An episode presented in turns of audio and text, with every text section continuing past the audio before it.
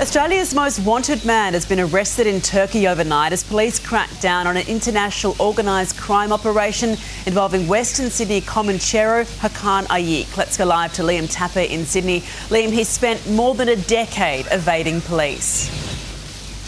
Yeah, good morning, Eddie. He certainly did. Since 2010, the Facebook gangster, as he has been called, such was the way that he used to flaunt his lavish lifestyle online. Hakan Ayik, he is the head of the Australian cartel. That's the organisation, the unofficial organisation, which manages all of the drug importation into Australia. And he was arrested last night in these major raids, which took place in Turkey. Dozens of high ranking gangsters were arrested in those raids, a number of Australians as well. In those arrests, police they, they amassed $250 million worth of contraband. Now, Ayik, he was wanted by both the AFP here in Australia, but also the FBI in America. He is currently on, well, he was rather on the Interpol's red arrest alert, the highest arrest alert that you can be on internationally. Now, in all likelihood, though, he will be, he will face trial and spend time in prison if found guilty in Turkey because he is a Turkish national,